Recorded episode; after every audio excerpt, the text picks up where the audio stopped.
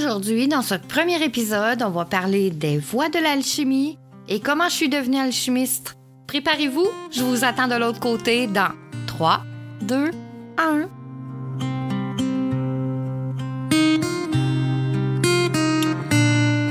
Tu veux devenir un être libre, autonome et intuitif? Des milliers de personnes du monde francophone ont bénéficié de son savoir charismatique, ses expériences de vie hors du commun et du pouvoir de la transformation de soi. T'as aussi envie de dire je suis l'artisan de ma vie, le druide de mon âme? Alors bienvenue au temps méridien. Prends une place bien au chaud, mets tes écouteurs et laisse-toi bercer par sa voix claire et riche, remplie d'authenticité. Voici votre hôte, Marie-Léa. Bienvenue dans mon antre, mes amours. Prenez le temps de vous installer. Je suis vraiment heureuse de démarrer ce premier épisode du temps méridien avec vous. Et c'est avec plaisir qu'aujourd'hui, on va parler des voies de l'alchimie. Parce que oui, il y en a plusieurs. Et on peut être sur une ou plusieurs voies de l'alchimie. Mais il y a seulement une sur laquelle on fera notre grand œuvre, comme on dit. Je vais aussi vous parler de comment moi je suis devenue une alchimiste. Peut-être que ça répondra à des questions que vous avez depuis toujours et que vous n'avez pas trouvé de réponse à qui vous êtes, où vous allez, pourquoi je suis là, moi, sur Terre? Mais pour tout de suite, c'est quoi au juste l'alchimie? Ben, je vous ai trouvé trois définitions qui disent ceci. Dans celle du Larousse, l'art de purifier l'impur en imitant et en accélérant les opérations de la nature afin de parfaire la matière. Dans le CNRTL, qui est le Centre national des ressources textuelles et lexicales, ça dit pratique de recherche en vogue, notamment au Moyen Âge, ayant pour objet principal la composition d'élixirs de longue vie et de la panacée universelle, à la découverte de la pierre philosophale en vue de la transmutation des métaux vils en métaux précieux. Et euh, dans le correcteur antidote, j'ai trouvé cette définition. Science occulte du Moyen Âge qui mêlait des techniques chimiques et des spéculations d'ordre ésotérique et cherchait notamment à obtenir la pierre philosophale, censée avoir le pouvoir de transmuter les métaux vils en or. En pratique, maintenant, ben, nous avons tous entendu dire que les alchimistes, ben, ça changeait le plomb en or. Dans le Moyen Âge, être un alchimiste était réservé aux initiés. C'est-à-dire que les alchimistes, ben eux, c'était les médecins des rois, c'était des mages, des druides, des itinérants même, mais j'en passe. C'était des gens qui étaient tenus là, sous le sceau du secret, d'où les spéculations pour l'occulte et le mysticisme. En réalité, l'alchimie, c'est une science hermétique. C'est un peu comme un plot Tupperware. Seuls quelques élus pouvaient suivre les pas des alchimistes et espérer devenir des alchimistes à leur tour. Cette science de l'hermétisme, mais ça vient de Hermès Trismégis. On disait de lui Hermès le messager des dieux. En langue des oiseaux, ça signifie le trois fois grand. En alchimie, on façonne l'âme à travers la matière. Dans le mot matière, on entend bien l'âme tiers. D'où nous avons une partie d'âme avec euh, deux parties d'autre chose. On ne sait pas trop ce que c'est. Mais c'est ce qu'on va découvrir en alchimie. L'alchimiste qui est sur une des voies de l'alchimie, disons que c'est deux tiers d'autre chose, ben, on doit le découvrir par soi-même. Puis cette découverte est différente pour chaque personne. En alchimie, il y a plusieurs voies selon qui nous sommes, ce que l'on est là, au plus profond de soi, on est appelé sur une route plus que sur une autre. À vrai dire, c'est pas nous qui choisissons la route, c'est elle qui nous choisit. Puis, là, je vais vous dire les trois principales voies de l'alchimie. Il y a la voie sèche. La voie sèche, c'est celle dont la plupart des gens connaissent. On imagine l'alchimiste dans son laboratoire à travailler avec ses creusets, ses pierres, ses métaux, le feu. Puis lui, il essaye de transformer le plomb en or. Ensuite, on a la voie humide. C'est celle qui repose sur l'utilisation des plantes. Chaque étape doit être réalisée à la main, avec amour. Et là, je dis amour, mais c'est avec la conscience de tout ce que ça comporte. De la cueillette de la plante jusqu'à leur transformation par différents procédés. D'ailleurs, peut-être que vous connaissez une des grandes figures détentrices de ces savoirs ancestraux, c'est Hildegarde de Bengen. Cette femme sage, hein, et non pas la sage-femme, mais cette femme sage. Elle a vécu en Allemagne au Moyen Âge. Pour ma part, je l'adore, Hildegarde. On en reparlera, son histoire, ça vaut vraiment la peine d'être connu quand on est dans une voie alchimique. Et on a la troisième voie, qui est la voie royale. C'est la plus difficile. Parce qu'au lieu d'avoir un creuset et des matériaux, c'est ton corps qui devient le creuset. Les matériaux, ce sont les supports qui vont supporter le corps. Je vais y revenir un peu plus loin sur les supports. On a aussi le feu. Le feu, c'est ton feu de vie. Il y en a qui vont dire le chi, euh, le prana, mais c'est tout le feu de vie. Les épreuves de la vie et ce que tu en fais, c'est ça qui va t'amener à faire des changements intérieurs, qui va t'amener sur vraiment la voie royale de l'alchimie. Les trois voies que je t'ai citées, ils ont toutes les trois le même objectif, c'est de faire entrer la lumière dans la matière. Être alchimiste, c'est pas parler d'alchimie. C'est ni faire de l'alchimie, c'est être alchimiste. C'est donc un état d'être. On peut pas être un alchimiste là, de 8 à 5, puis ensuite, ben, je suis autre chose. On est alchimiste parce qu'on est. On est. Et si on n'est plus, ben, on est mort. Être alchimiste, c'est notre manière de respirer, de manger, de parler, de voir le monde. C'est une manière de percevoir. Percevoir, en langue des oiseaux, c'est percer et vous verrez. De voir quelque chose. Quelque chose qui n'est pas visible au premier abord. L'alchimiste a cette curiosité particulière. Il a de l'intérêt pour tout et en toute chose. Un fait important que j'ai découvert avec les années, à partir de ma clientèle, c'est que un alchimiste, ça voit pas la grammaire. Il entend des sons, il entend des vibrations, il voit des images, il danse avec les mots. C'est une musique pour lui. Puis dès le plus jeune âge, il est très souvent, en nouveau terme social, dyslexique. Donc, pour moi, c'est très clair que ceci explique cela. Quand on est sur la voie royale, on fait de l'art avec. Euh, parfois, les gens vont trouver que c'est des épreuves. Nous, on transmute les épreuves en art. D'où on apprend des sujets euh, vraiment divers. Parfois, ces sujets-là, ils n'ont rien à voir entre eux. Ça n'a aucun rapport. Mais on doit les savoir pour être capable d'avoir une analyse juste. Et c'est ça qui fait souvent que les alchimistes, c'est des personnes dispersées, incapables de choisir une seule passion. Mais c'est pas mal d'avoir plusieurs passions comme la société le prétend. C'est pas mal d'être dispersé comme la société le prétend. Est-ce que ça vous rassure pour ceux qui sont dispersés, puis ceux qui ont beaucoup de passion?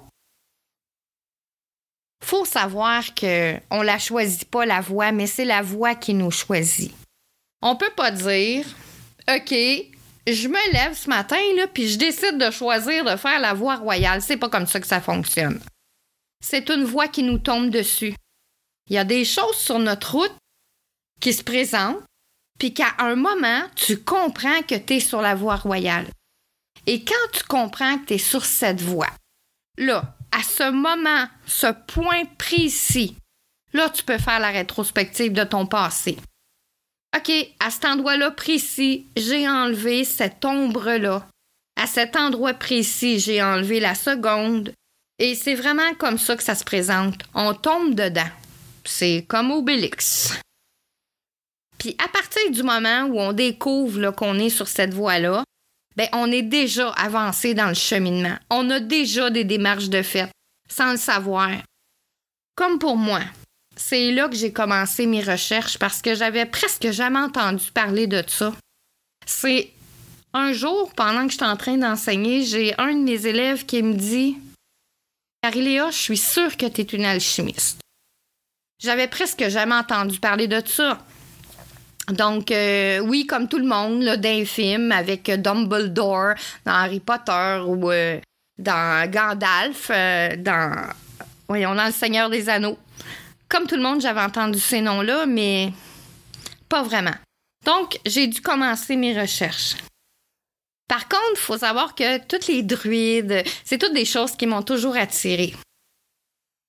Mais pour vraiment entrer dans l'alchimie, puis commencer à comprendre des concepts simples, il a fallu que je réalise moi-même que j'étais sur cette voie-là. Quand on voit clair, tout devient plus fluide. Puis c'est important d'être au courant vu que c'est la voie la plus difficile. Parce que c'est la voie de la transmutation de soi. Si je prends un exemple précis pour vous donner une petite idée. On a tous entendu parler des personnes qui euh, se sont guéries de maladies euh, par miracle. Il y, a des, y en a des histoires de ce genre-là. Euh, puis là, les gens qui apprenaient qu'ils étaient malades, qu'il leur restait très peu de temps à vivre, à ce moment-là dans leur vie, ils laissent tout tomber, ils partent en voyage, puis ils font ce qu'ils ont toujours rêvé de faire. Puis quand ils reviennent, ils n'ont plus rien. Alors, qu'est-ce qui a changé? Ben, je dirais que ça se passe à un autre niveau. Cette personne atteinte de la maladie, elle a deux choix. Elle a la vie ou la mort. Pour vivre, elle doit entrer dans son ombre à ce moment précis. Elle n'a pas le choix d'aller au fond de l'ombre. C'est certain qu'il y a des choses plus complexes à comprendre, mais pour faire simple, tout se passe au niveau vibratoire. C'est-à-dire qu'il faut la vibrer, la vie. Il faut changer notre taux vibratoire. Puis pour changer son taux vibratoire, ben ça se passe dans le senti, ça se passe dans, dans la pensée qu'on a, et puis ça se passe dans la mise en œuvre, c'est-à-dire notre action. Ces histoires de personnes qui ont décidé de transmuter leur chemin de vie, c'est ce changement de taux vibratoire qui fait toute la différence. Puis, il y en a beaucoup que c'est même pas conscient. Ça se fait parce qu'ils ressentent à l'intérieur d'eux. Donc, c'est même pas monté au conscient encore. Je pourrais vous donner un, autre exemple, puis euh, les noms que je vais citer ici, ça va être euh, des noms de personnages fictifs. De toute façon, tout au long du podcast, quand j'aurai des vraiment des, euh, des exemples très concrets avec des noms de personnages, je vais toujours employer les deux mêmes noms de personnes, euh, c'est-à-dire Laurent et Sabine. Donc, Laurent et Sabine, ce seront mes personnages fictifs. J'ai un jour une personne qui vient à mon bureau.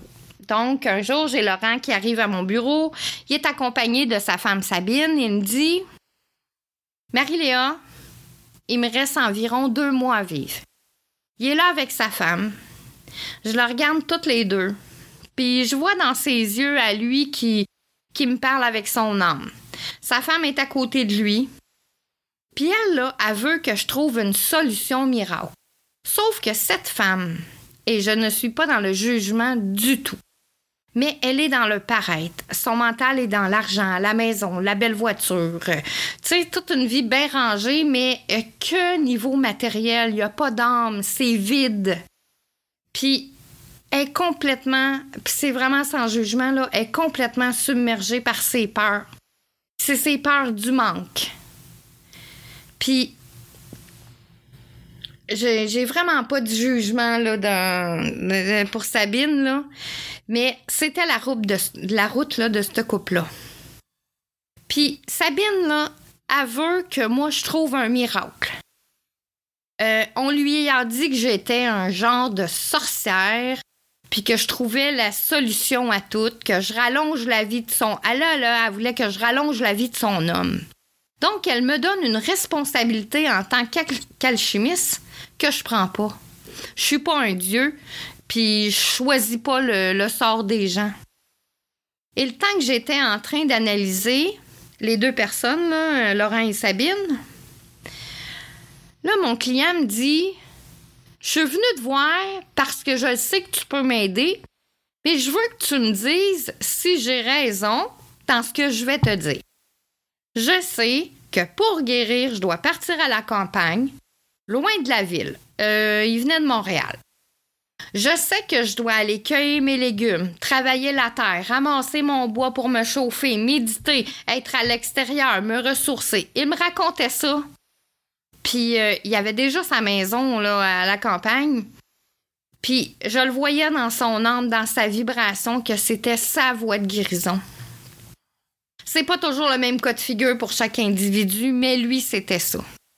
Puis il me dit mais ma femme, elle veut pas déménager. Elle veut pas déménager dans notre maison de campagne, elle veut y aller juste de temps en temps. Il dit Alors, ben, je suis venu pour que tu lui dises que c'est cette voie-là si je veux guérir. T'es assis en face de deux personnes et, t'as pas le droit de prendre cette responsabilité-là. C'est pas une responsabilité. Il le sait. Il doit prendre ses actions. Alors, je dois vous dire que ça, c'est un des moments marquants de ma vie de consultation. J'ai regardé cet homme-là et j'étais tellement triste pour lui. Triste parce qu'il avait entre ses mains une solution, mais était incapable de prendre le taureau par les cornes puis d'agir. Que sa femme était hantée par son désir à elle, ses peurs à elle, puis de pas percevoir la lumière de ce bonhomme-là elle, elle, voyait pas sa décision pour, lui-même de guérir que c'était la bonne voie parce que ça venait pas ça venait de lui. Puis c'est cette voix de conscience là qui criait à Laurent c'est ça faut que tu fasses. Il avait trouvé la solution. Mais il n'y avait pas l'appui de la personne qui partageait sa vie. Alors je lui ai répondu ceci. Oui, je le vois bien dans ton énergie, c'est ta voie de guérison, mais la décision t'appartient. De mettre ça en application, ça t'appartient aussi. Tu sais, Laurent, quand nous sommes dans un tournant de vie, des choix s'imposent. Et là, tu es devant un choix. Oui, mais dis-le à ma femme qu'elle comprenne. Laurent, ce choix-là t'appartient. Tu sais, nous sommes seuls sur cette route le choix t'appartient, ta vie t'appartient, et selon le choix que tu vas prendre, t'en connais l'issue.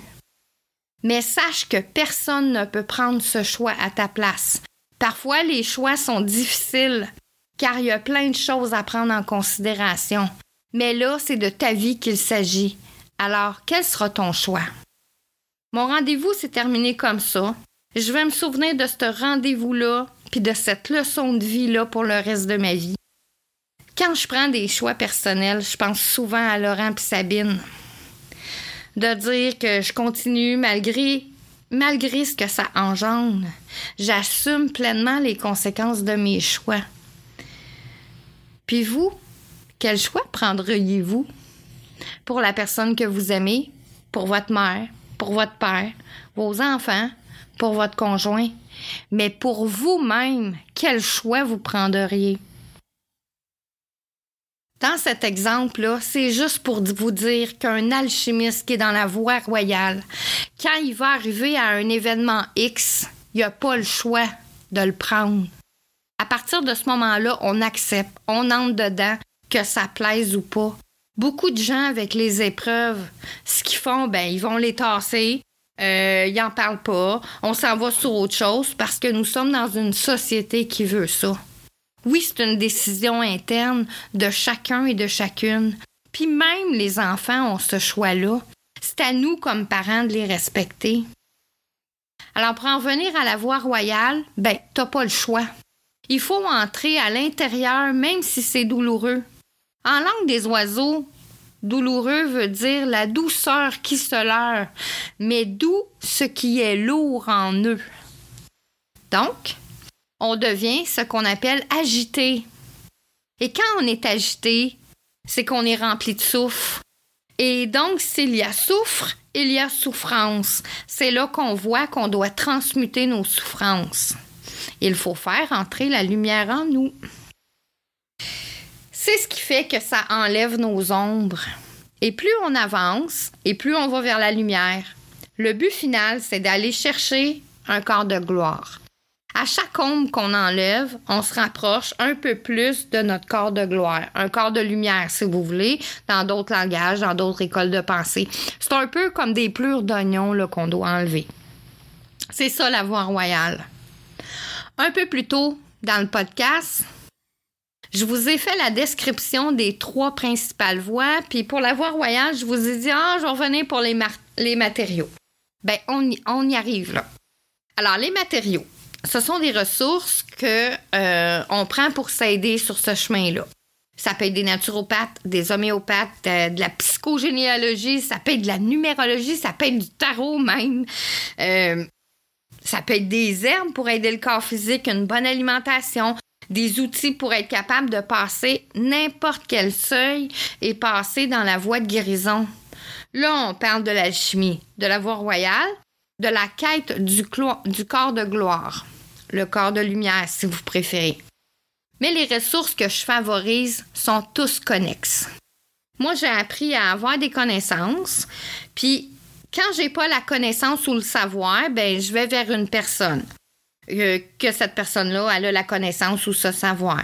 Puis un des outils dont je me sers le plus, puis que je considère vraiment cet outil-là au plus haut point, pour la raison que c'est facile, c'est que c'est pas notre mental qui dirige cet outil-là. Parce que vous savez que le mental, il peut nous bloquer pour nous protéger. Donc, ça s'appelle la kinésiologie de transmutation alchimique. Je l'utilise, je l'enseigne à mettre en pratique parce que les résultats ont toujours été fabuleux. J'ai pu multiplier mon intuition au centuple. J'ai multiplié tous mes sens au niveau de l'ouïe, au niveau des odeurs, euh, tous les sens. Puis ça, ça me permet d'être en connexion avec moi-même. Souvent, on pense là, que c'est bien beau la connexion avec soi-même, mais non, il n'y a pas que ça. On entend souvent dire Ouais, il faut que tu sois branché avec toi, puis ouais, on a la lumière, mais on a aussi l'ombre. Donc, il faut apprendre qu'il y a toujours deux côtés de médaille à la connexion avec soi-même. Ce n'est pas que plaisant, et c'est pour cette raison que ça devient vraiment une philosophie de vie. Pour prendre la médaille, puis l'envers de la médaille, et de justement la transmuter, là, on, on transmute tout ça avec la kinésiologie de transmutation chimique. C'est précis, même si tu n'as pas l'intuition développée. Puis si je cherche une réponse, ça va m'amener dans la bonne direction. Alors que le mental, lui, va essayer de me protéger puis m'amener ailleurs. Je vais revenir, je vais vous faire un podcast sur, euh, sur c'est quoi exactement la kinésiologie de transmutation chimique. Il faut savoir que chacune des cellules de notre corps a une histoire complète. De qui on est, d'où on vient, où on va. Je dirais que le sous-sol de notre histoire, c'est un peu euh, nos cellules est vraiment intéressant. On découvre des secrets de famille. On apprend que les secrets, là, à ce moment-là, ne peuvent pas exister, que tout peut être lu. Puis pour conclure, tout le monde a accès à ça. On pensait là, dans le temps ancien que c'était juste pour les initiés. Aujourd'hui, la conscience a commencé à évoluer. J'espère que cela vous apportera des éclaircissements. C'est pas quelque chose qui a l'air d'être connecté avec le ciel, bien au contraire. C'est quelque chose de tangible qui se vit au quotidien, qui se vit dans son assiette, dans ce qu'on boit, dans ce qu'on consomme. Ça se vit partout. Ce n'est pas que seulement parler. C'est pour ça qu'on dit que c'est la philosophie de vie. Faut prendre soin de soi, du début à la fin, du début de la journée à la fin de la journée, de la première minute à la dernière minute. Il faut se vivre et dans ces temps-là, c'est vraiment les deux côtés de médaille. Donc, on n'a pas un tempérament toujours high ou toujours down. On se promène entre les deux. Si une personne pense qu'il est sur le chemin d'une voie alchimique, ben moi, je lui dis de faire ses recherches. Pas n'importe où, à l'intérieur de toi. Parce que sûrement. Et tout le monde peut être sur cette voie-là. Avant, c'était juste des élites. Je pense que si tu as le désir d'avancer consciemment dans la vie, je pense qu'une personne peut trouver sa voie dans l'alchimie. C'est quelque chose qui se pratique sur la longueur du chemin à parcourir et non pas sur seulement un ou deux mois. Qu'on soit sur n'importe quelle voie de l'alchimie, c'est vraiment une quête individuelle, mais pas que. Est-ce que je vous l'ai dit? C'est une philosophie de vie. Tout le monde peut pratiquer. La première étape, c'est qu'il faut développer ses connaissances. C'est pour ça que j'ai fondé Marie-Léa, puis mes grandes bibliothèques de formation, pour aider ceux et celles qui veulent devenir des êtres libres, autonomes et intuitifs, et qui veulent apprendre plus en profondeur sur la longue route. Pour dire un jour, je suis l'artisan de ma vie, le druide de mon âme. Bonne semaine à tous et chacun. Je vous embrasse.